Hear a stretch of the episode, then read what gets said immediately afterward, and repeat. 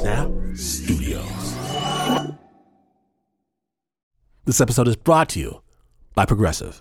Most of you aren't just listening right now, you're driving, cleaning, even exercising. But what if you could be saving money by switching to Progressive? Drivers who save by switching save nearly $750 on average, and auto customers qualify for an average of seven discounts. Multitask right now. Quote today at progressive.com. Progressive Casualty Insurance Company and affiliates national average 12 month savings of $744 by new customers surveyed who saved Progressive between June 2022 and May 2023. Potential savings will vary. Discounts not available in all states and situations. Okay, so I tell my mama, Mama, I'm dropping out of high school. My mom was like, What? Lord Jesus, Savior, Pastor, Deacon. But she doesn't need to worry. My buddy stumbled on the foolproof plan. See, you can get lists from the government for free of people, individuals, corporations, organizations the government owes money to. Most of the time, the people don't even know they have cash coming. You take that list, find that person, call them and tell them, hey, um, I've got a proposition for you. Free money. No strings attached. I'll tell you the amount. I'll tell you how to get it. All I ask is 10%. My buddy says people are owed hundreds of thousands, millions to make $1 million deal with one person, and 10% of that million dollars is a 100,000 clams, baby. That's a lot of scratch. All yours for five minutes work. I can't wait to pull up to East Kentwood High School in my new Porsche 911 and tell the principal to kiss my. anyway, it takes a little while. But I do, in fact, get my list of names to call. And I'm considering whether to order the interior wood package for my new Porsche when I start dialing. Hello, Mr. Johnson? Yes, well, who I am is not important, sir. But what I can offer you is I need you people to stop calling me. You think I don't know my own business? Click. Seems like somebody might have already called Mr. Johnson. Let me move on to the next one. Miss Starr. Let me cut right to the chase. Now, this may sound unbelievable, but I'm thrilled to let you know that click, click. Hello, you want some money? I know we can get some money. Click. Turns out that perhaps a few hundred thousand people have gotten my list before I've gotten my list. Catastrophe. After all my hopes and dreams and whatever I may have mentioned to the cheerleaders, I'll have to drag myself to high school, Porscheless.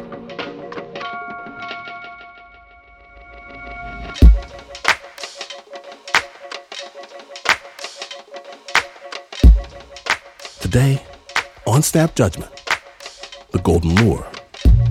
One man's quest for the big score. My name is Glenn Washington. I'm still waiting to upgrade the wood trim in that Porsche I do not have. When you're listening to Snap Judgment.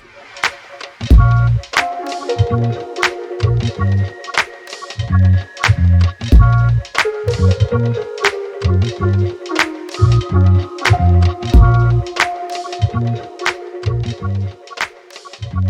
begin with a request. Be careful what you wish for, snappers.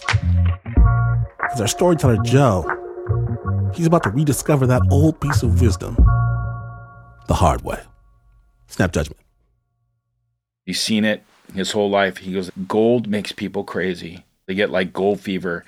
And just looking at it, it just changes people. And he said that there's a lot of people out there that have this gold fever really bad, and you have to really worry about that. And he said, for me to be extremely careful, don't let anyone know anything. And he said, you're going to have to protect your family. Joe Pennisi's family started fishing in the San Francisco Bay in 1906.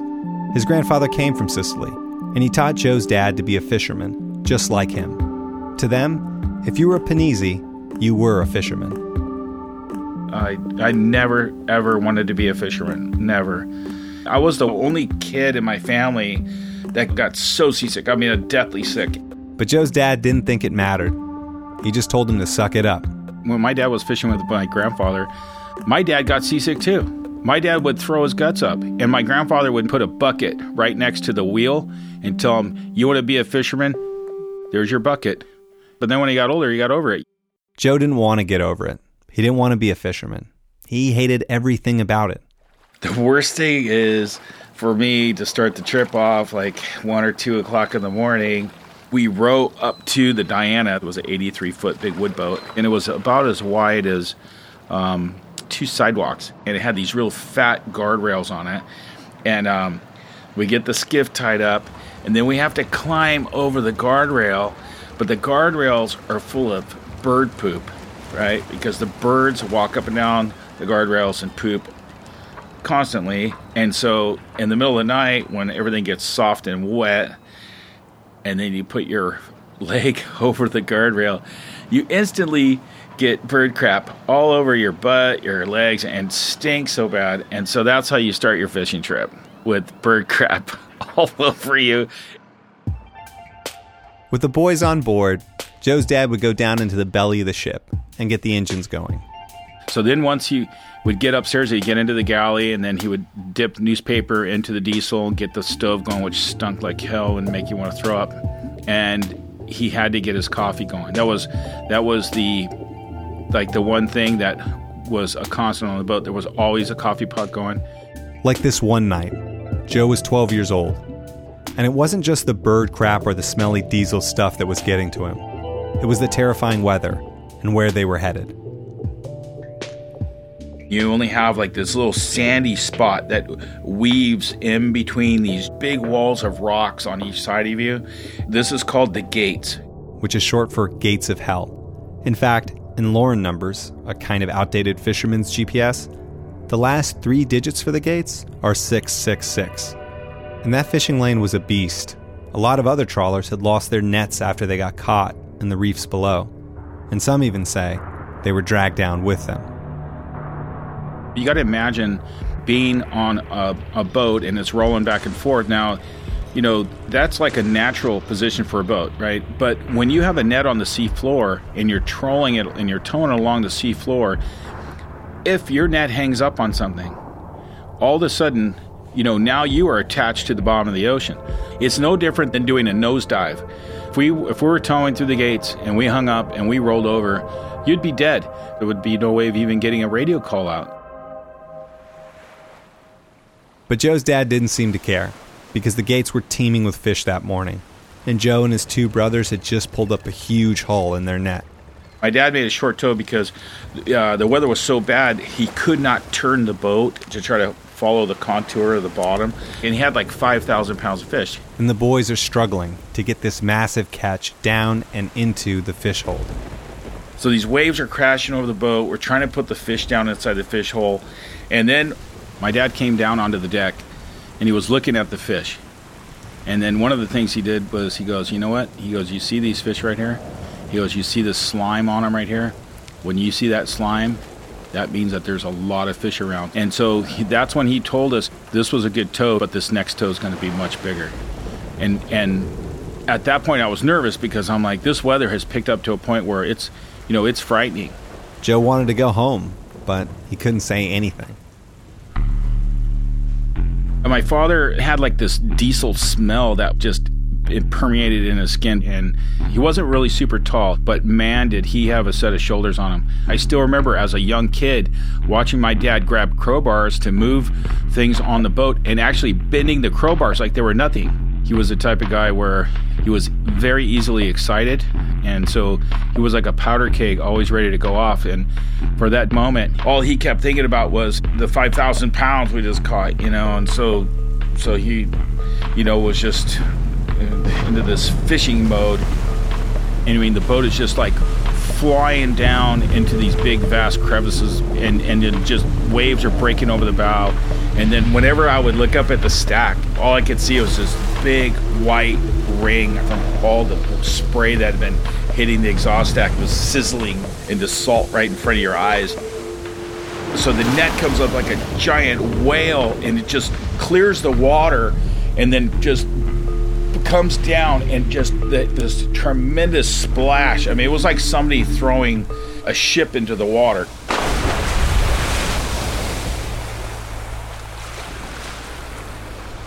So it was it was maybe 30 tons of fish, you know, that was in the net. I hadn't even seen that much fish in my life. That's when I realized that this was what drove my father and you know, I could see that um, you know, that that one special moment. That's all it took was just that moment. That's what you live for.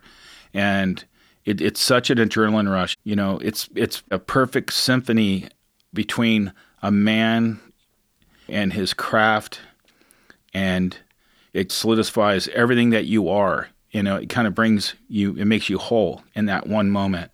At that point, I, I started understanding my dad.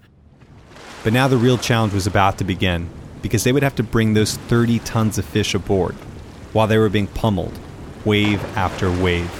Every time we try to lift the net, it makes the boat lean over further. So you're standing in water up to your waist, and you see your fish boxes and everything just floating right off the deck and into the sea, you know. And as this is all happening, my dad is right there in the middle of it. He stood at the center, like Poseidon, unmoving, yelling over the wind and the waves, telling his boys to get the fish down into the fish hold, faster and faster.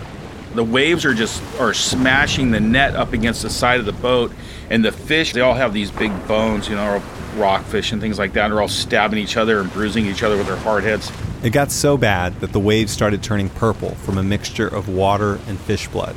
I'm looking at the, the whole picture going, what are we accomplishing? Everything's getting destroyed and washed over the side and this is this is it's just so dangerous, especially when you're just there with your with your other two younger brothers. I mean, you know, we were little kids pretty much. No, they were little kids. 11, 12, and 13, and they'd already been up since 1 in the morning, and it was pushing past 8 in the evening. So, with fatigue setting in, Joe finally spoke up. Dad, these fish are all beat up. I, I, I said, you know, or, I mean, I don't know if we could save these things, you know. And at that moment, he just looked at me and he said, they're all going to be filleted. You're not going to know, you know, the difference. He goes, you know, just put them aboard. So somehow, after four grueling hours, they got it done. The greatest feeling in the world, especially after going through an event like this, is to, to actually turn the net reel, this big giant spool in the back of the boat, and finally reel the last little bit of fish and net up aboard. So now the whole net is back in the boat, right? You dump out that last little bit of fish, and now you're done. Me and my brothers, we were so exhausted and we we finally got back onto the cabin and we opened the cabin door took like one step in and we all just fell boom boom boom and laid right on the floor we were sopping wet that's when joe's dad came down into the cabin and told him what a great job they had done and he told him to get some rest because they were about to go out and do it all again at that moment i, I truly thought my dad was insane I, I truly thought i was like this man this man is not right. I was never going to go on a boat with him again. I was done. You keep gambling with your life, eventually you're going to lose, especially with the ocean. Before heading back to the gates, Joe's dad went to make one more pot of coffee. He turned on the water faucet, but it was dry. And he throws a coffee pot into the sink, and then he goes, Well, if something happens and we need to put water in the engine, we don't have any. He goes, We're going in. Apparently, the boat couldn't take it either. And rather than risking his engine, Joe's dad headed for home. I mean, you just get happier and happier and happier, and then pretty soon you got the waves on the back of the boat. They're pushing you right into the bay. When we came in, and we tied up next to the dock, and I just wanted to like hug the pilings on the pier. As they unloaded their haul, the fishmongers from the market couldn't believe how many of the fish were completely mangled. I mean, clearly everything we did was for nothing. It's all these fish were beat up, and it, we lost more than half of them. And then the rest of the you know fish they would send to cat food, so they would you know I think cats got more out of it than the people did, for sure. year after year, Joe just bided his time on his dad's fishing boat. And my senior year, I told myself, okay, I don't know if I'm stupid or not, I'm going to try a little bit in school because I was really hoping that there would have been something else I could do besides fishing. You, you see your friends, everybody's separating. It's like the Blue Angels when they all go in different directions, you know. Um, and my direction was not, you know, the direction that I really wanted it to go. So, for the first time, between shoveling fish, removing their scales, and every other job he had to do, Joe tried to squeeze in some homework. We were getting ready for dinner, and then my mom opens up the mail and she sees a letter from the school. So, she, those were never usually a good thing because it was always like, you're in trouble, you're going to have detention. And so she takes it over to my father, and he grabbed the letter, he barely read it, and then he flicked it onto the table. I didn't even know till after my mom goes, Honey, you need to read this. It was a letter from his high school counselor saying that Joe had made a huge turnaround in his grades, and he might even have a shot at college. And it was just this encouraging letter like, hey, this kid's got potential, but what are you guys doing to him? let him go to school. It gave me this overwhelming sense of confidence that, hey, you know, maybe I can actually get an education and do something else. I liked a lot of different things. I liked electronics, you know, I liked fixing things. Every time something broke in my house, my brothers would bring it to me, like clock radios or, you know, any bicycles or, you know, and so I kind of always had this little knack for fixing things. I, I really would have liked to become a professional person, you know, and not have to um, live this harsh life. I wanted to have, you know, a, a life of some normalcy. But my, my dad would never have it because my dad would call us his Marines, you know. So every every time there was a disaster, we got to get thrown in the disaster. So Joe and his brothers packed up their things and they moved out. They got their own house. No more dad, no more 1 a.m. fishing, and no more storms. I am never going to go fishing. I'm never going to be like you. I'm not going to do this. That echoed in my mind my whole life. It was a six bedroom house. And so we didn't know how to remodel it or anything. And so it was kind of in shambles. And we're living there and with sheetrock and two by fours sticking out. And um, so we're like, well, what are we going to do? I spent my entire youth telling myself that this is only temporary. And then I'm looking around at how expensive everything is. And I'm looking at how people, you know, or kind of getting by with the jobs they're having. And at that point, I really had to kind of come to grips with the fact that the only skill level I really had that could, you know, actually financially keep me, you know, um, you know, under in a in a building and you know pay my bills and actually possibly one day um, allow me to feed some children and and have a wife and all that was was the fishing because that's the only thing that I was really good at and the only thing that I really knew that well. So there you have it. Joe was a Pennisi, and that meant he was a fisherman. He and his brothers got a big steel boat and started fishing up in the Bering Sea off Alaska, making more money in a few months than they had in their whole life. And then finally, we flew home and we had been sending our checks to our bank account. And the bank manager, when he saw me and my brother John outside the door of the bank, he came running from his desk to go open the door for a kid, an 18 year old kid, because we had a $350,000 check to put in the bank. As his business grew, so did his family. He got married. He had more than a half a dozen kids, just like his father. He came back to fish off the coast of California. And now, where he used to see nothing but harshness and struggle in the fishing life, he saw its beauty. When I was a kid, I would have ran and won every Olympic trial there was not to go fishing. And now that I'm older, um, you know, there's just something that lures you back to the sea. I, I could be fishing and it could be pitch black dark, and I'll walk out on the upper deck and I'm, you know, leaning over the rail and I'll see the phosphorus coming up under the boat. Looks like it's on fire and you know, sometimes you'll see dolphins swimming alongside you or the wind and that salt air. I have to say that salt air is something that I, I don't think I could live without. I really don't. Because uh, the minute I start smelling the ocean, I mean, I, I'm like a whole different person. So That's really hard to get out of somebody's soul, I guess, because uh, I haven't been able to get it out of mine. There was also something else that drove him, that came from when he was just a kid fishing through the gates of hell. To this day, that is the one memory that I have when I'm fishing. And it's like when that net comes blowing out of the water like a giant whale. It's it's it's the one thing you can never get out of your mind and it drives you you know the rest of your life like a race car driver and they and they see that checkered flag. That is the checkered flag for an american fisherman. But as the government enacted more environmental regulations to protect the oceans the checkered flag was getting pushed further and further away especially for trawling. Gone were the days where joe could pull up 30 ton of fish like his father much less like his grandfather so he was on the ropes. And then the 2008 financial collapse and a risky investment knocked him clear out of the ring. I was going to have a heart attack because I didn't even have like $10 left to put gas in my truck. You know, my house, I was like three house payments behind. I was getting letters from the bank saying they were going to take my home. Looking at my kids, feeling like, you know, I couldn't even have any pride anymore. I felt like, um, you know, I truly had destroyed my family and you know, wrecked everything.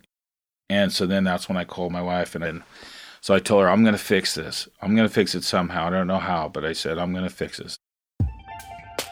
He scrambled to keep his family afloat, but eventually he had to file for bankruptcy.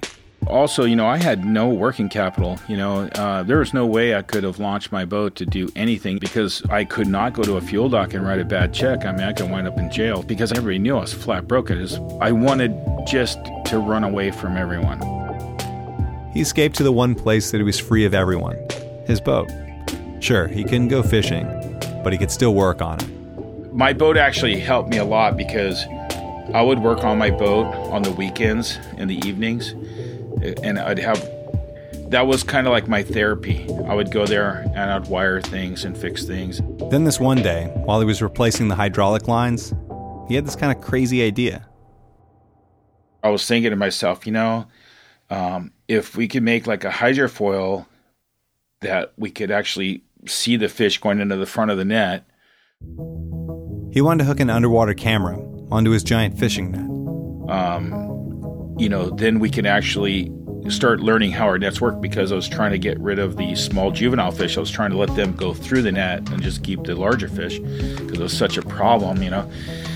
And so, not only that, but I mean, who wants bycatch? I mean, these are all the worst evils that trawlers are, always blamed for is destroying the seafloor and killing baby fish, right?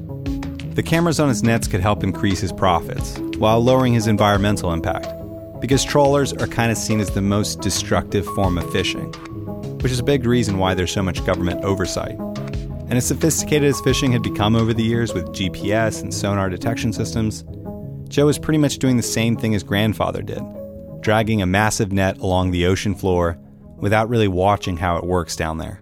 So that's that's always a big challenge is that every fisherman that's ever trawled a net has actually never seen one work.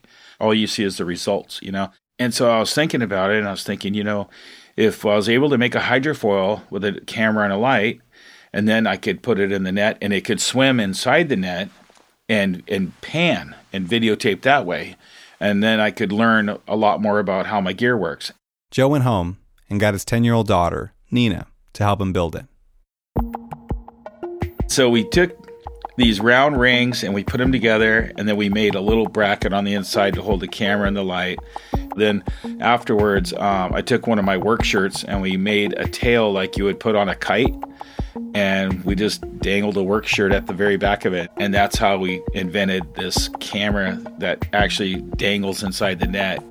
His daughter named it the fisheye and it kind of looks like if you recycled a head of WALL-E from the pixar movie and put a couple of 20 inch rings around it like hula hoops and then Joe scraped up a little gas money to take the boat out. He fired up the camera and lowered his nets. The first video was shadowy, so the second time, they lowered the fisheye even further. That second video just blew everyone's minds. I mean, it was to see the seafloor for the first time and see the fish actually swimming in front of the net and going into the net and all the different colors. I mean, it, it was just shocking it wasn't just beautiful, It was informative and it immediately started changing the way that Joe had fished his entire life. So here now we got this the fish eye and we're we're able to start modifying our net because a lot of these fish have different shapes.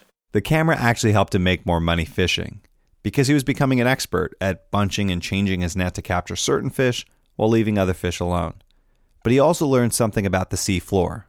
The more I looked at the videos, the more I started realizing that these fish they don't need to be scraped up off the sea floor. You know, they don't need that. They in fact, all that mud is a big negative thing. Plus, it you're burning more fuel. You know, we don't need to tear the sea floor up to catch these fish. And we started bringing in the the nicest fish we ever caught.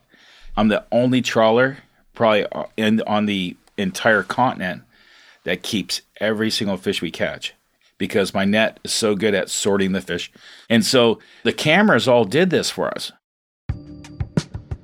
So Joe was hooked. He was watching fish TV all the time. And unfortunately, so was everyone else. In the mornings, even whenever I'm making breakfast for my kids, I would tell them, okay, guys, you can't have breakfast without a movie. So I'd always stick my laptop up on the counter and it would always be a fish video. And all my kids are sitting on the bar stools. They're like, oh, dad, do we got to watch another fish video? And so, I mean, everywhere I go, I'd bring my laptop and I'd show all my friends, hey, you want to see some fish video? I'd be at a softball game up on the bleachers and going, you know, rooting for my kids' teams. And then there would be a bunch of little kids on the bleachers. I'd ask the parents, hey, is it all right if they see a fish video? I mean, I've showed fish videos to so many people. But that night, it was about probably one o'clock in the morning by this time now, my wife had totally fallen asleep, so she was out, so I didn't have to worry about the light bothering her. So I put the laptop on my chest, and so I had this one video that I had not seen yet from my fishing trip from the day before. So I stick this video in, and I'm watching it, and I start seeing like these flashes. I had never seen these flashes before because all the videos I've seen, I didn't see anything like reflecting back from the light, you know? And so I start thinking that there's something different about this video, but I didn't know what it was. And so as the video is rolling, I see something go by and it looked like a hand. And I'm like, well, that's weird. And then I see some more flashes, and then Pretty soon, I see a gold bar go by. And as soon as it went by, it, by that time it was like two o'clock in the morning. And I mean, I didn't even think, I didn't even second guess what it was. And I just jumped up out of the bed and I'm like, oh my God, oh my God. And I, so of course now my wife is pissed off because night after night, whenever I'm home, I'm watching these stupid fish videos that's driving her crazy. And I'm like running around the bed and running, I'm not, and I go over, I'm like, Grotz, get up, Grotz, get up. I go, you got to see this. I go, this is, I go, this is a gold bar. I go, there's a gold bar underwater. I go, look at this thing, right? And so I, uh, I play the video back for her, and she's half asleep, and and she always kills me because she always will make comments like, "Is it going to make our life better? Uh, is it going to put money in our bank? You know."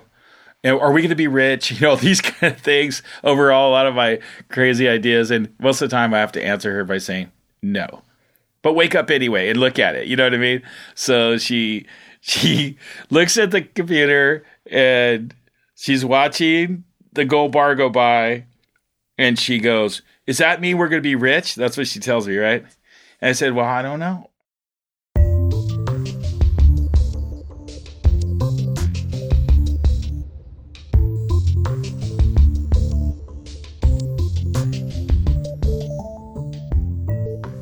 Go anywhere, snappers. We've got plenty more fish TV for you and Joe's hunt for the gold bars. Stay tuned.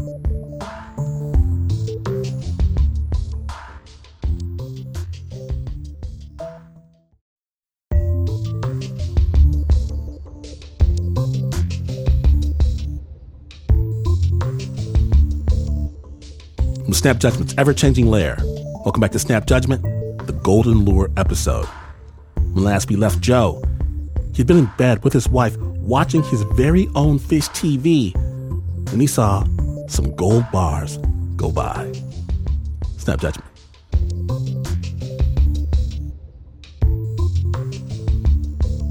So she she looks at the computer and she's watching the gold bar go by and she goes, Does that mean we're gonna be rich? That's what she tells me, right? And I said, Well, I don't know.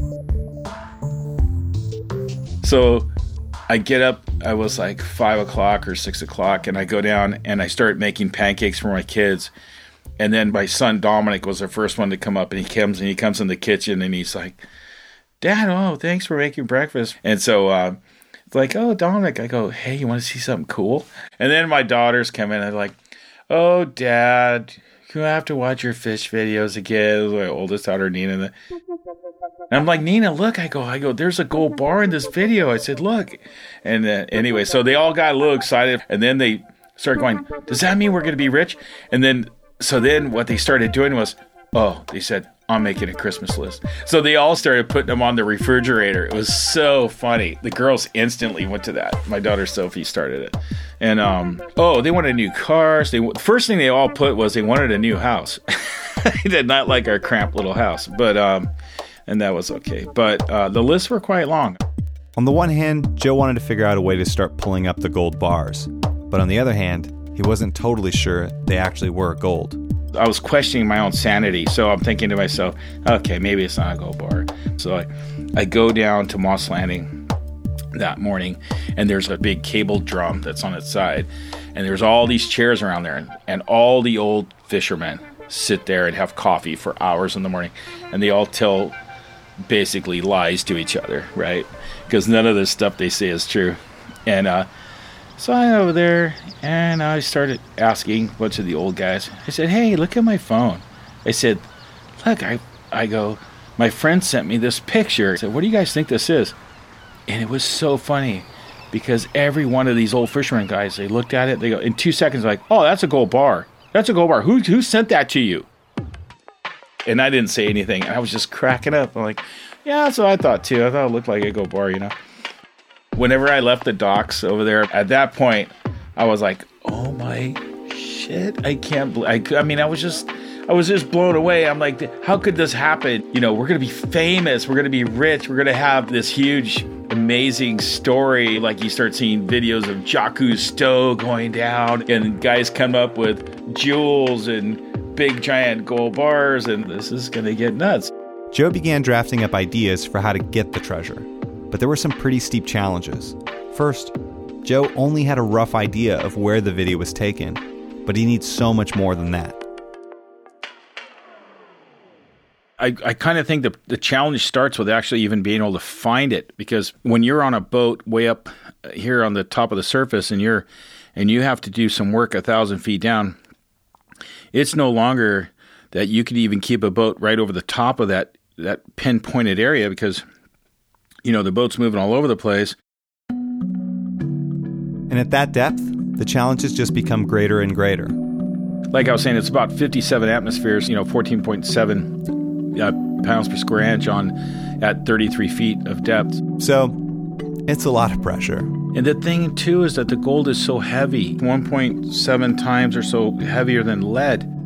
If a diver could even get to that point, to move even a single gold bar at that depth would require the power of Hercules. A rover could do the job, but it was illegal in the marine area. He could, however, build a rig to fish it out, to dig it out. No problem. But even after that, he'd have one more hurdle, which is that every time he takes his boat out fishing, he has to bring a federal observer with him. You have somebody standing over your shoulder watching every little thing you do. So when you bring the nets aboard and you release the fish onto the trawl deck, um, you have somebody standing there watching. And even if we catch a rock, they make us throw it over the side. And um, so if there is a gold bar in there, I can guarantee you, um, you know, you're not going to be able to keep it quiet at all. And in fact, they would most likely make you throw it back over the side. And it's not like they're just the mall patrol. I call them cops, but they're observers, but they, they do the same job. All they got to do is pick up a phone when you get in, and you can go right to jail for any little thing that that they say. So they have tremendous power. And Joe wasn't cleared for treasure trawling, and he actually had no idea how to feasibly, legally, get the gold off the ocean floor. So he assembled a team of treasure hunters, and he showed them his footage. So they darken the room, start closing all these blinds, and they turn on this big screen TV, and we start rolling the film. And when Dan saw the first gold bar go by, Dan was a diving expert. All of a sudden, he just stood up and he turned around and he looked at me. He goes, That's a damn good day when you see something like that on a film. That's what he told me. And then uh, from that point on, he was a whole different person. He had been diving his whole life. And he goes, Nothing grows on gold. He goes, I'm telling you right now, I, I've been pulling gold out of the ocean for, you know, a lot of years, especially working on the East Coast. And he goes, it's just as shiny when it goes in as it when it comes out. And he goes, and that's what you have right there. He was in shock.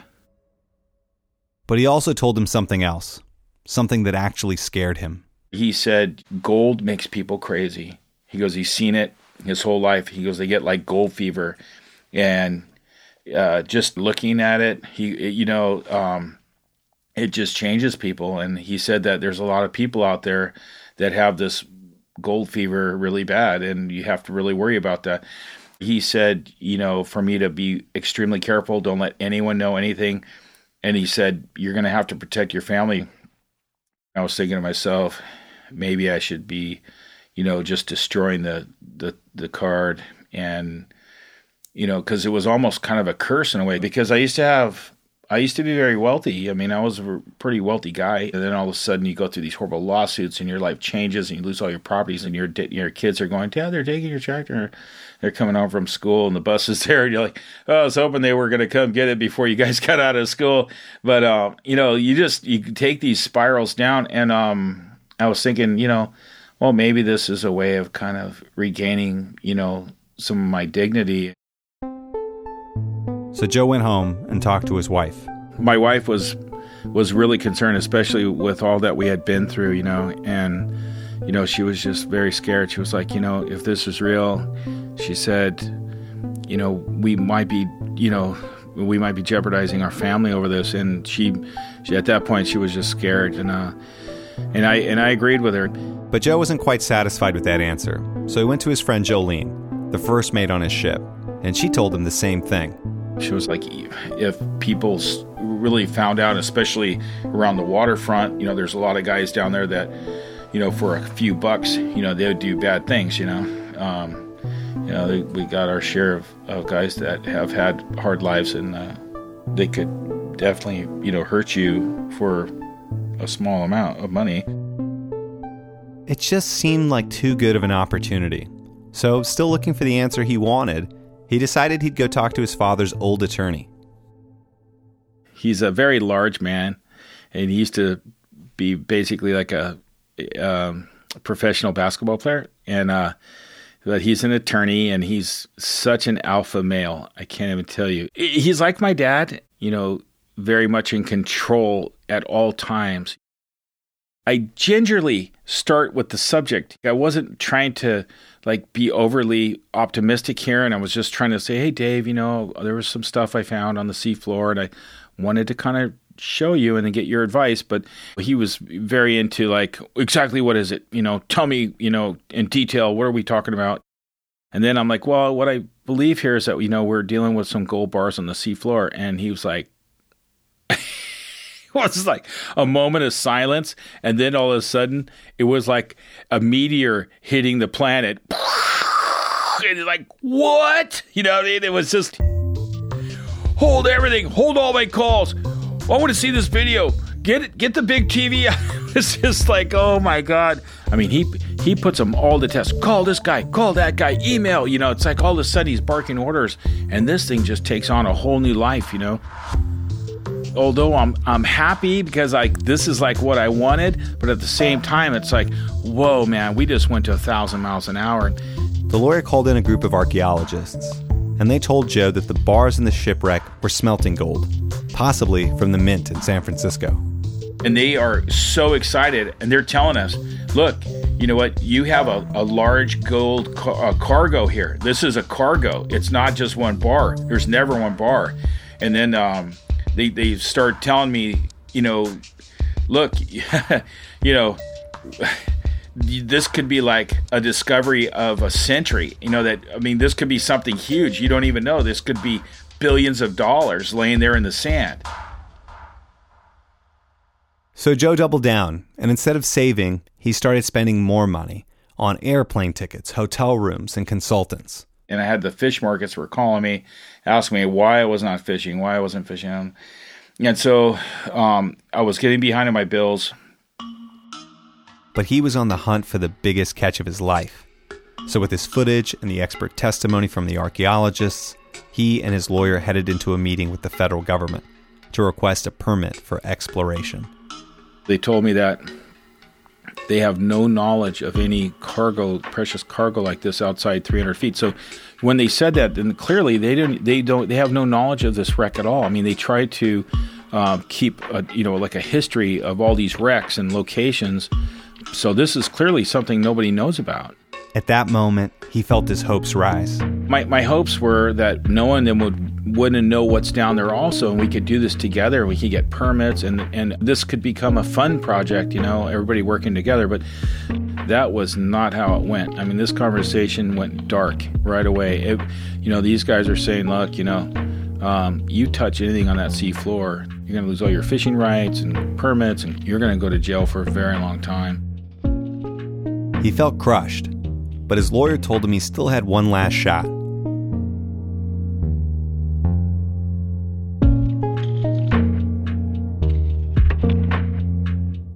It's not over, snappers. When we return, hear exactly what Joe's lawyer has in mind for how to get around the feds. Stay tuned.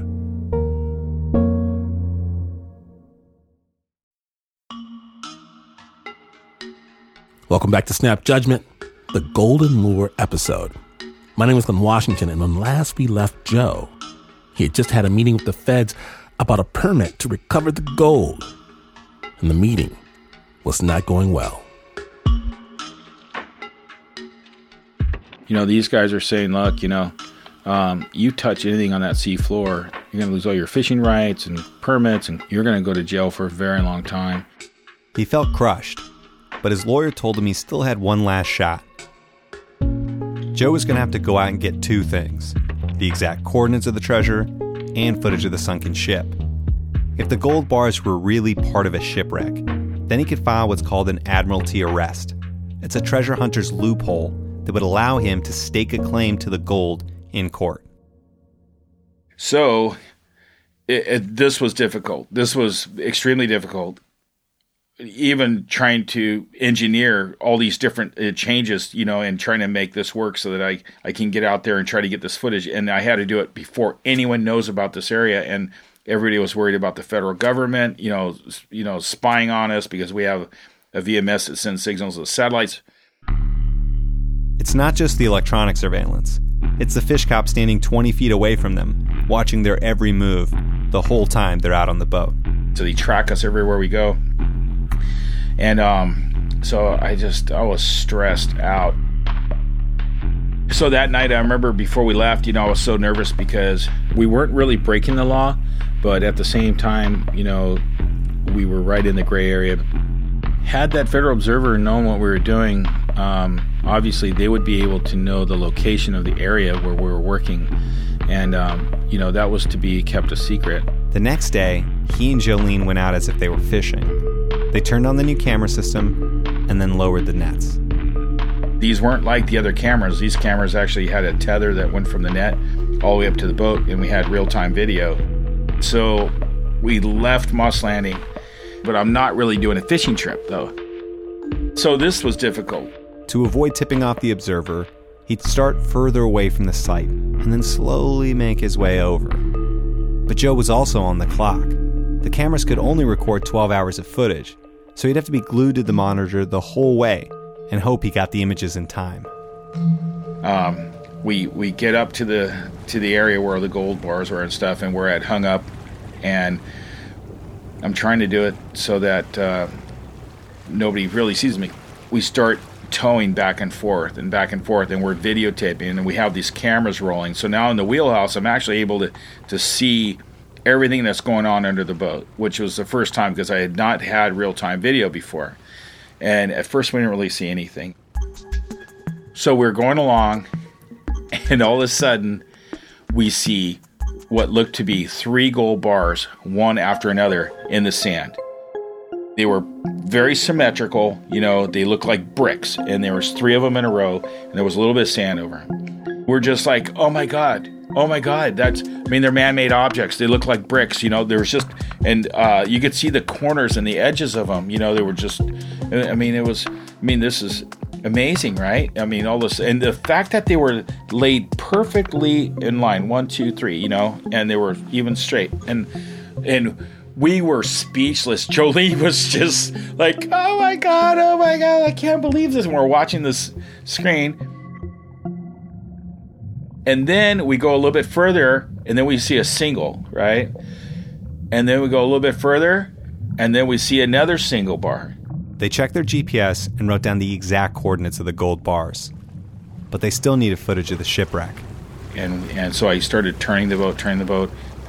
All of a sudden, Jolene and I were staring at. We have this large screen TV in the wheelhouse, and all of a sudden we're staring at this big, fat tube that's coming out of the seafloor, like about a 30 degree angle, and it's full of, you know, growth. It almost looked like uh, hairs, you know, they're grown on it. All I could think of was, I mean, we were so speechless. We were stunned. I mean, all of a sudden, there's this thing. It looks like a cannon now, right? I mean, we'd never seen this before. So obviously, this was starting to make sense that, okay, well, if this is a wreck, then that's more likely a cannon because it looks like a cannon sticking out of the mud, you know? So right after we saw this, Jolene and I were like jumping up and down the wheelhouse. We're like, "Oh my god, we finally got something!" I mean, because no now nobody can deny that this isn't a cannon. I mean, this is a, has to be a cannon. Now they had the location of the gold bars and footage of the shipwreck, with clues that could allow Joe to lay claim to the treasure. And then at uh, at that very second, I looked over at the recorder, and I see we had we had run out of space on our hard drive and and it was off. And i was just my heart sank because now to try to do this again we had to get the net hauled back. And we were running out of time and the weather was picking up. Joe thought about replacing the memory cards and setting up the net again but it would look suspicious and he knew it would tip off the observer. One of the things about fishing is you don't keep towing in the same areas, you know, and that's um, that's kind of a sure sign to anybody that you know something's going on there. Joe was so close. The gold was right there beneath the surface, but getting the extra footage could actually put him in jail. So he weighed his options take the risk and try to become a millionaire, or just be a fisherman who goes home to his family at the end of the day. And then he thought about his dad. If my father would have seen that video and he would have realized that, hey, there's of gold underneath this boat, um, I can guarantee you that he would have aggressively pursued this like very few people could have ever imagined. He was the type of man where um, he would he would risk everything. I want to say I I did end up like my father, and you know, I noticed in this one picture that I have, I'm standing next to my dad. We're each holding up a fish, and I'm holding my son Pino in my arms, you know. And I, until I saw this picture the other day, I did not realize how much like my dad I really was. I will not be like my dad. I will not go and put my family into any more danger than you know than I already have. I mean, the one thing that I always wanted was a big family. And, uh, you know, I realized that instead of me focusing on taking care of my family, now I, I'm chasing this dream that, you know, is, I don't think it's ever going to come to reality. I don't think there's anything good that's going to come out of it. I'm like, I'm old enough, I'm wise enough to know that, you know, even though I know I can get that gold, but uh, my gold is my wife and my kids. So he called his wife and he told her it's too risky. I'm coming home. And then he pulled up his empty nets and left the site. But the gold is still sitting there at the bottom of the ocean, and hardly a day goes by where he doesn't think about it. Actually, you to hear something really, really funny? Is uh, that I carry part of it in my wallet. Sometimes I'll show people this little piece of paper I have right here. And uh, I show people this little piece of paper, and I'll say, This is, you need three things to know where this is. And without all three things, then you can't tell, but it's here in my wallet. See how beat up it is? These are coordinates here on this piece of paper. this is it right here. you can probably almost hardly see it. But you need three things to know where it's at. I always think to myself, too, um, you know, there is no safer place of putting anything in the Pacific Ocean or any ocean, really, because once you put it underwater and it's miles and miles offshore, and um, I mean, really to find anything, you're even if you have a camera, you're like looking through a straw. You know, like so if you had a light at the end of a straw and you're looking all around the bottom of the ocean, that's all you get. You know, you only get this little tiny view, and the ocean is so big. Um, and I and that's one thing that this whole thing taught me a lot about was here I used to think that okay, even lining up landmarks or GPS and all this stuff, but none of it means anything. None of it because um, you could be 10 feet from it and not know where it's at. You know what I mean? It's it's that easy, and um, you could spend your whole life being 10 feet from it, but not know where it's at.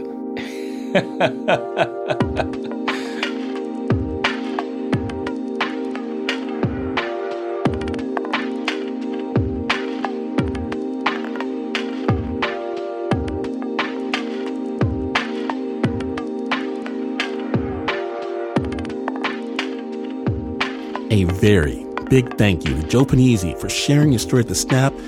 And this story would not have been possible if not for the amazing, gumshoe, on the ground reporting work of Tara Duggan, Jason Fagone, and Santiago Mejia, who first told this story for the San Francisco Chronicle. Check out a link to their story for so much more, including the fish videos themselves. That's right, snappers.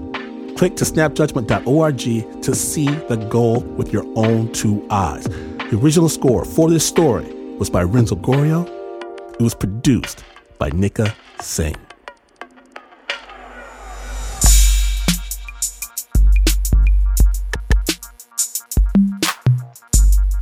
It happened again, Snap Nation. Now, if you missed even a moment of this golden episode, subscribe to the Snap Judgment podcast to hear it all and get so much more. Extended remixes, stories we couldn't fit in. Know what's happening in Snapland even before I do. Subscribe to the Snap Judgment podcast while you still can because you never know what's happening next. And if you love Snap storytelling, storytelling made from the heart, the mind, and the soul, support it. Go to patreon.com slash snapjudgment and join the league of the world's most amazing people, those that keep the snap train running. Patreon.com slash snapjudgment. That's patreon.com slash snapjudgment. Join today and I'll grant you a special dispensation for any evil you may have committed or may commit in the future. Snap is brought to you by the team that would never need such a boon, for they're completely free of any wrongdoing. Except, of course, for the Uber producer, Mr. Mark Ristich. Pat Mesiti Miller, Anna Sussman, Renzo Gorrio, John Facile, Shayna Sheely, Marissa Dodge, Nikka Singh, Teo Ducot, Flo Wiley, Nancy Lopez, and Regina Beriaco. And this is not the news. No Oasis news. In fact, you could bury your life treasure, everything you've worked for and sacrificed for. You could bury it deep in a hole for safekeeping, only later to forget exactly which hole that was. Oh no. Oh no. And you would still, still not be as far away from the news as this is. But this is PRX.